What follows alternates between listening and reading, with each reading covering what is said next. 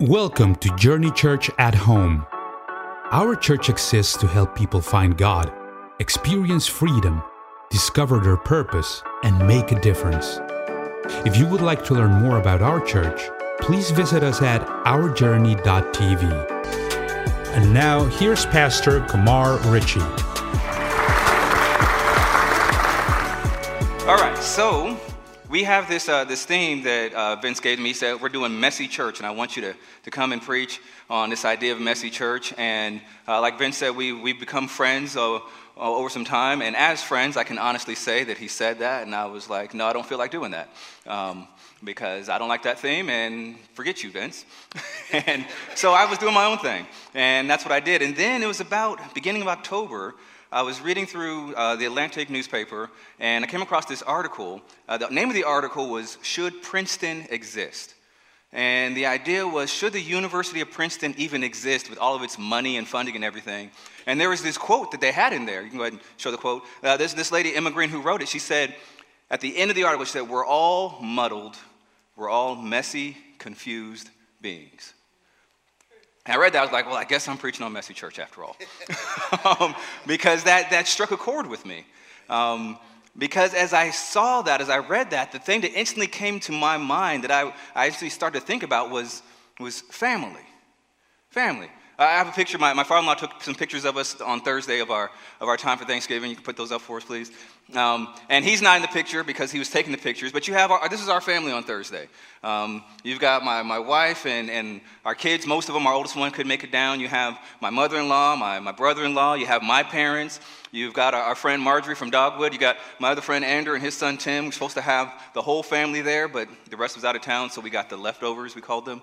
Um, you know, this is, this is our, our, our, messy family that we have. It, it's, it's a mess. It was a mess. In that, in that short time frame, at that one table, we talked about everything from making Russia go bankrupt through OPEC to inappropriate things that our dads have in the houses. Seriously, it all happened. And, and I felt a little bit confused because Marge was like, This feels great. It feels like my own family. I'm like, I'm sorry. I wish your family was better than this. But she, she, she said it was reminding her home. You have all this, but the thing about family is that when you think about family, family is also life. Right? If you want to reduce life down to the smallest component, human life, the smallest component of human life is family. You got your dad, you got your mom, you got your kids, and that multiplies and that grows. But, but family is the most basic symbol of life. That's, that's what it boils down to. And, and if Journey is going to be a healthy church, it needs to be a healthy family.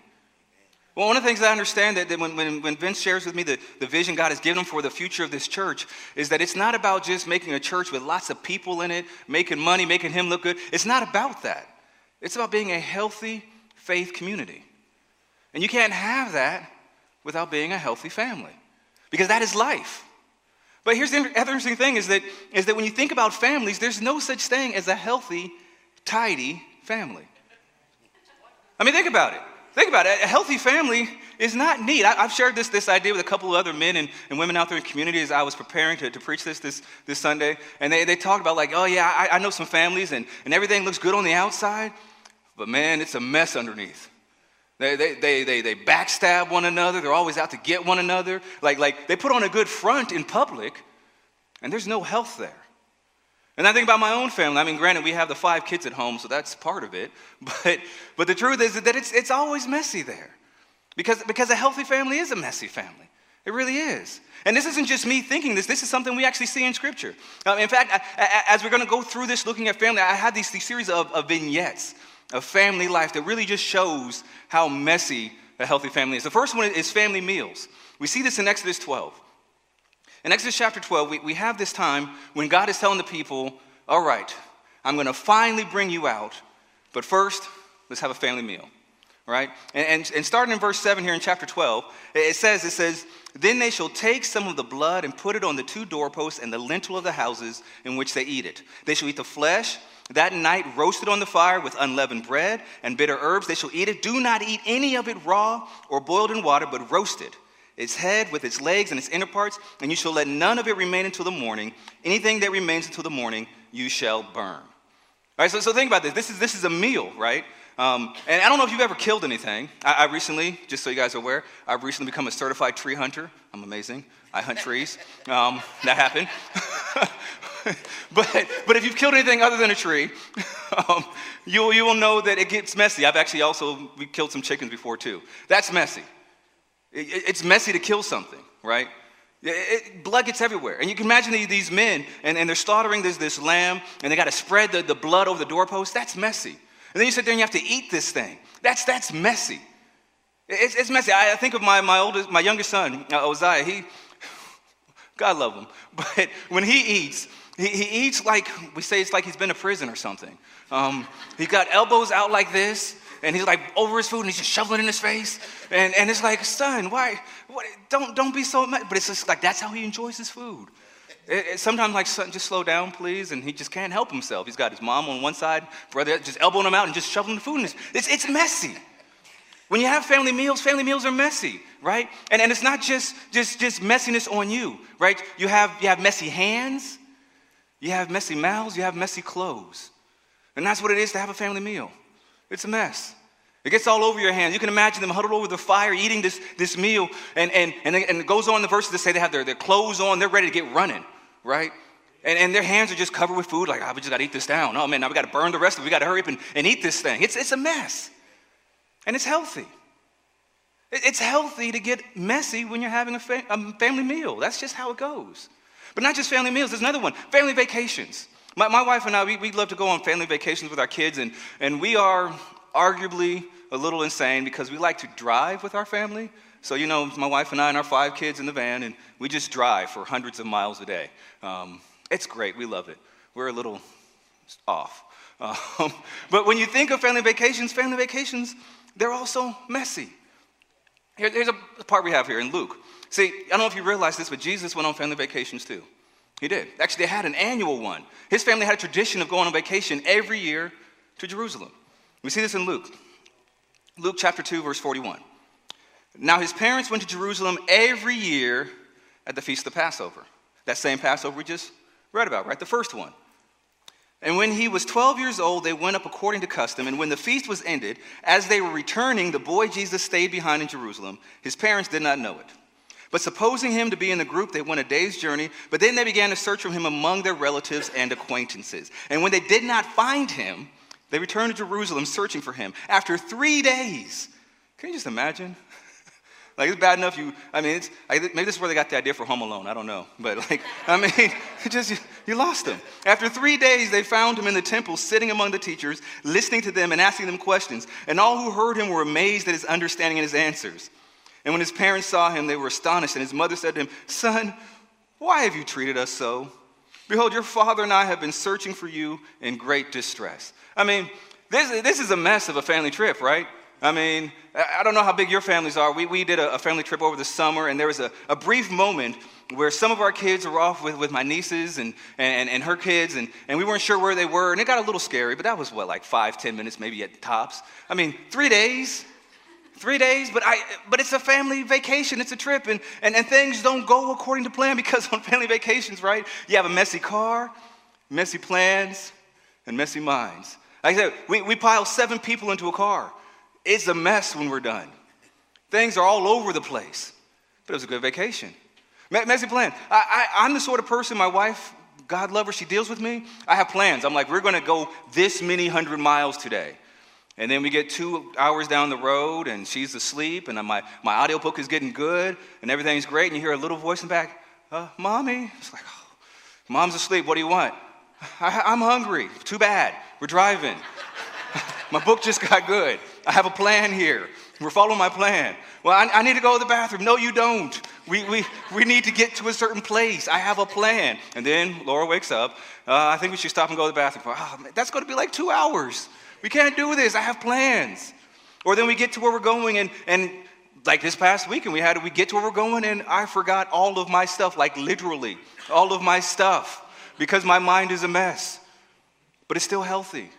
It's messy, but it's healthy. So, so you have the, the family meals and family vacations, but you also have family portraits. Family portraits are, oh, somebody, somebody's like, oh, why'd you have to bring that up? Well, because it's in the Bible too. And, and Matthew, we have this wonderful genealogy of the family of Christ, right? And, and, and really, this is like a family portrait. A family portrait. Starting chapter 1, verse 1, it says, The book of the genealogy of Jesus Christ, the son of David, the son of Abraham. So, in other words, this is going to be a picture of his family, right? Abraham was the father of Isaac, and Isaac the father of Jacob, and Jacob the father of Judah and his brothers, and Judah the father of Perez and Zerah by Tamar. And Perez, the father of Hezron, and Hezron, the father of Ram, and Ram, the father of Minadab, and Aminadab, the father of Nahshon, and Nahshon, the father of Salmon, and Salmon, the father of Boaz by Rahab, and Boaz, the father of Obed by Ruth, and Obed, Obed, the father of Jesse, and Jesse, the father of David, the king, and David was the father of Solomon by the wife of Uriah, and Solomon, the father of Rehoboam, and Rehoboam, the father of Abijah, and Abijah, the father of Asaph. If you spend time in the Old Testament, each one of these names has a huge story behind them. There's a, there's a lot of gospel in just this little list right here. But what's really interesting is this look at the four women that are mentioned. And, and I don't mean this in a, in a chauvinistic, misogynistic way, but, but I really, when I look at their stories, I feel like these women are more a reflection on the men than on themselves. Because there's an interesting character we see in this portrait of Jesus' family just in these women. You, you, got, you got two men who actually loved women despite where they came from. With, with Salmon and Boaz, you have them saying that even though these women aren't Jews like us, we don't care where they're from. We love them. And we're going to treat them with love and respect. Sounds like good men. But then you also have uh, Tamar. Tamar's story is interesting because essentially Judah, the Judah, right, was not a very good guy. Here he is, he, he is the father in law of Tamar, her husband dies, she deserves certain things, and he finds ways to sneak his way out of it. And so, pretty much to get what she deserves, she dresses up, pretends to be a prostitute, because apparently Judah loved prostitutes, pretends to be a prostitute, tricks him into impregnating her, and then tricks him into providing for her. That's the sort of man Judah was. Or then you have David, the David, who apparently didn't have a problem with sleeping with another man's wife and then killing him to cover up the pregnancy. That's the family portrait of Jesus. That, that's the family part. I, am thinking even about my own sister. She called me up on Friday. She was distraught. We don't have the same mother biologically, and, and she was upset because her mom had disappointed her and not showing up like she had promised for Thanksgiving. Coming with excuse after excuse. Next thing you know, she's not on the train and she's not there. And she's just devastated. Wanted to just talk to her little brother just to feel better. And that's why I say, yeah, sounds like what I'm preaching on on Sunday. Family's messy. Family's messy. And when we think about our own family and all the messes and all the abuses and, and all the, the, the heartache and the hurt and sometimes the joy too, it's messy. Family portraits are messy. Messy lives, messy stories, messy scene. And yet, that's actually healthy. Because my sister and I, we can talk about the, the problems in our family and the disappointments, but we talk about it. We talk about it. That's healthy. I know, I know other people, even within our own family, who won't talk about it. They just bottle it up inside and they just get worse and fester and, and then lash out at other people. That's not healthy. It may be a mess, but hey, we own that mess. We talk about that mess. It's our mess, it's our family. And, and, as, and as long as we're embracing and, and living in that mess, we can actually be healthy despite it being so messy. So we have these family meals, family vacations, family portraits. And then we also have family gatherings. A family gathering is not quite the same as a family meal, right? Because I can sit down and have a meal with just my wife and kids, and that's a family meal. But family gatherings are bigger. Some of you guys might have had something like that this past week. You know, with, with the holiday season, that's a, a lot of what's happening. A lot of the heartache from COVID has been how it's destroyed family gatherings. I know many of us are sitting there saying, but, but hopefully this year, Hopefully, this year we can get back together because we miss the family gatherings. There's one family gathering I want to mention to you guys here. Uh, going to John. This is another family gathering that, that I can guarantee you Jesus took part in. And in John chapter 10, just verse 22, it says, At that time, the feast of dedication took place at Jerusalem. It was winter. The feast of dedication. The feast of dedication is Hanukkah. What? See, that's why I got a shirt. See, told you, Vince, it, it, it actually it actually has a purpose in the sermon, so I'm wearing it. and for those of you online, I'm sorry you missed it. I mean, it ended yesterday. But for you guys who are here right now, tonight's actually the first night of Hanukkah. It actually is. Okay? And, and, and what Hanukkah is, is a celebration of family times. It's, it's a family gathering. I promise you, Jesus celebrated this. He looked forward to it as a little boy because Hanukkah was an amazing, wonderful time for Jewish people. Let's, let's talk a little bit about Hanukkah right here. I got a picture for you of the guy who started it. Go ahead, go to the next one. I found a, picture that Vince would approve of. This is a real comic book. All right? About Judah Maccabee, okay? And, he was, and Maccabee actually was a nickname he was given that meant the hammer. Like, that's what it meant. I mean, he's, he's the hammer of God. And the idea was that this was a man, and, and him and his family, they lived in Israel during a time of, of occupation. All right, this is a couple hundred years before Christ was born, where, where the people of Israel, they were occupied by foreign powers. And he said, you know what, I'm tired of this mess. I'm not doing this anymore. Sons, let's get together. We're going to kill them, destroy them, defeat them. And they went up against what was the strongest army of the time, the Seleucid Empire which is him and his sons as guerrilla warriors hiding out in caves, they actually won. They won. They drove out the enemy out of Jerusalem, reclaimed the temple in God's name.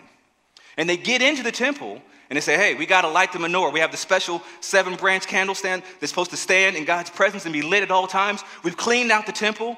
We need to light God's candle. We need to light God's light right now. And they came and say, yeah, but uh, we only got enough oil for one day. And it takes seven days to make more. They say, light the candle. Let's see what happens. Eight days later, that candle was still burning.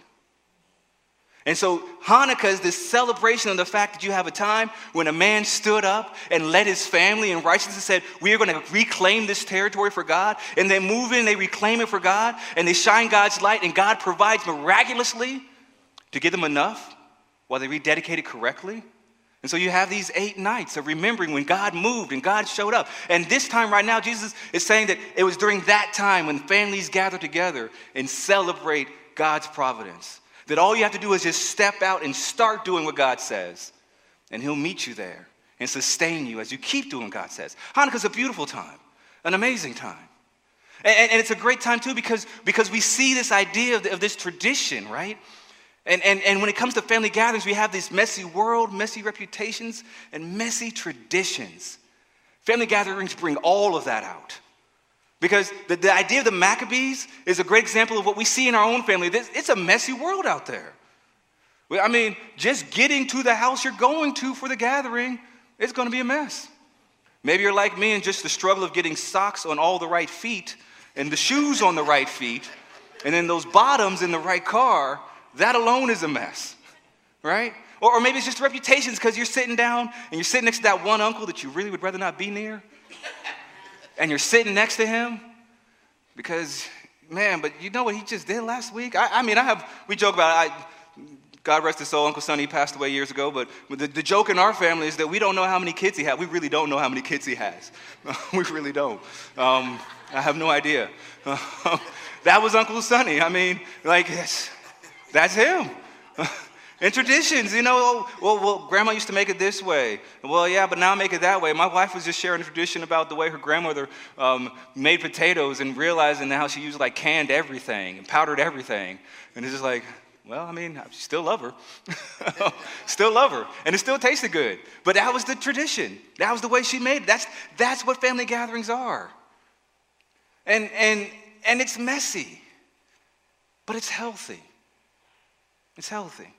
I was talking with, with, with Brother Dale Yurden there about, about what I was preparing for today, and, and he mentioned a verse to me. He said, You know what reminds me of Kamar? I'm like, What? He said, Reminds me of this verse in Proverbs. He said, Reminds me of what I see in Proverbs 14 4. Where there are no oxen, the manger is clean, but abundant crops come by the strength of the ox. Brother Dale was someone like, yeah, that reminds me, you talking about this and the idea of messiness and being healthy. Like, reminds me of that because you can't have a healthy barn without it being a messy barn. It's going to be messy when it's healthy because it's productive, because you're producing something, you're fruitful. It, it, it requires that messiness. I was like, you know what? Thank you, Dale, because that's that's what's tying it together because we talked about this, you know, is that, that family is the most basic unit of life, right? The most basic symbol of life. And, and, and if Journey's going to be a healthy church, it needs to be a healthy family. And there's no such thing as a healthy, tidy family. Because a healthy church is a messy church. A healthy church is a messy church. If you're going to be healthy, you're going to be messy. Maybe that's going to mean that your hands are going to be dirty because you're actually out there doing something. Or maybe your reputation will get dirty because you're out there and you're living your life for Christ and people are talking bad about you because you're in so called bad neighborhoods or bad homes because you love the people. And it gets messy. Or, or, you know what? Maybe you have to deal with messy plans because, hey, Vince had this great idea of doing something, but then God had a different plan and messed up the plan. And now it looks messy. But hey, it's healthy. A healthy church is a messy church. And, and if you guys are going to be a healthy church, you don't run from the mess. See, see, think about, like I was saying, with those other families where, where they, they encounter the messiness in their lives and they run from it. We don't want to talk about that. We don't want to talk about that one uncle who did the inappropriate thing. We don't want to talk about that time when mom wasn't there and we wanted her to be there. We don't want to talk about the time when the kids, you know, stole our stuff and went out and ran in the streets. And those families are not healthy because they don't talk about it. When, when that messiness shows up in this church, if you run from it, you're running from God. You're running from what He means to do in His church with His people. Because a healthy church is a messy church. And it's a beautiful thing. My wife and I, we, we talk sometimes, and I say, I look forward to when the kids are all gone because then I can have a life. I mean, I do, I say these things. We, we have weird conversations, my wife and I. She's married to me, so what do you expect? Um, but the truth is, is that we, we look at our, our parents' lives, you know, the, the grandparents, and we see how they have literally packed up and moved and rearranged their lives to stay near us and our messiness. Because that is what life is about. And so I'll sit there and I'll say, I look forward to, you know, when the kids are all out. I also say I look forward to having 20, 30 grandkids. Because that's the upside of having, you know, five biological children, and our oldest one we adopted, we got six kids. I might get 30 grandkids. and, and I look forward to having that many so I have an excuse to not know their names. Not just because I'm old, but that's, there's too many of them. It's, it's, it'll be a mess, but it'll be, it'll be full of life. It'll be full of life. I'm not sure where God is taking you all as a church, but I'll tell you this if where He's taking you is a place of life, it will be messy. Thank you for being a part of Journey Church at home. If you would like more information about Journey Church, please visit us at ourjourney.tv. See you next week.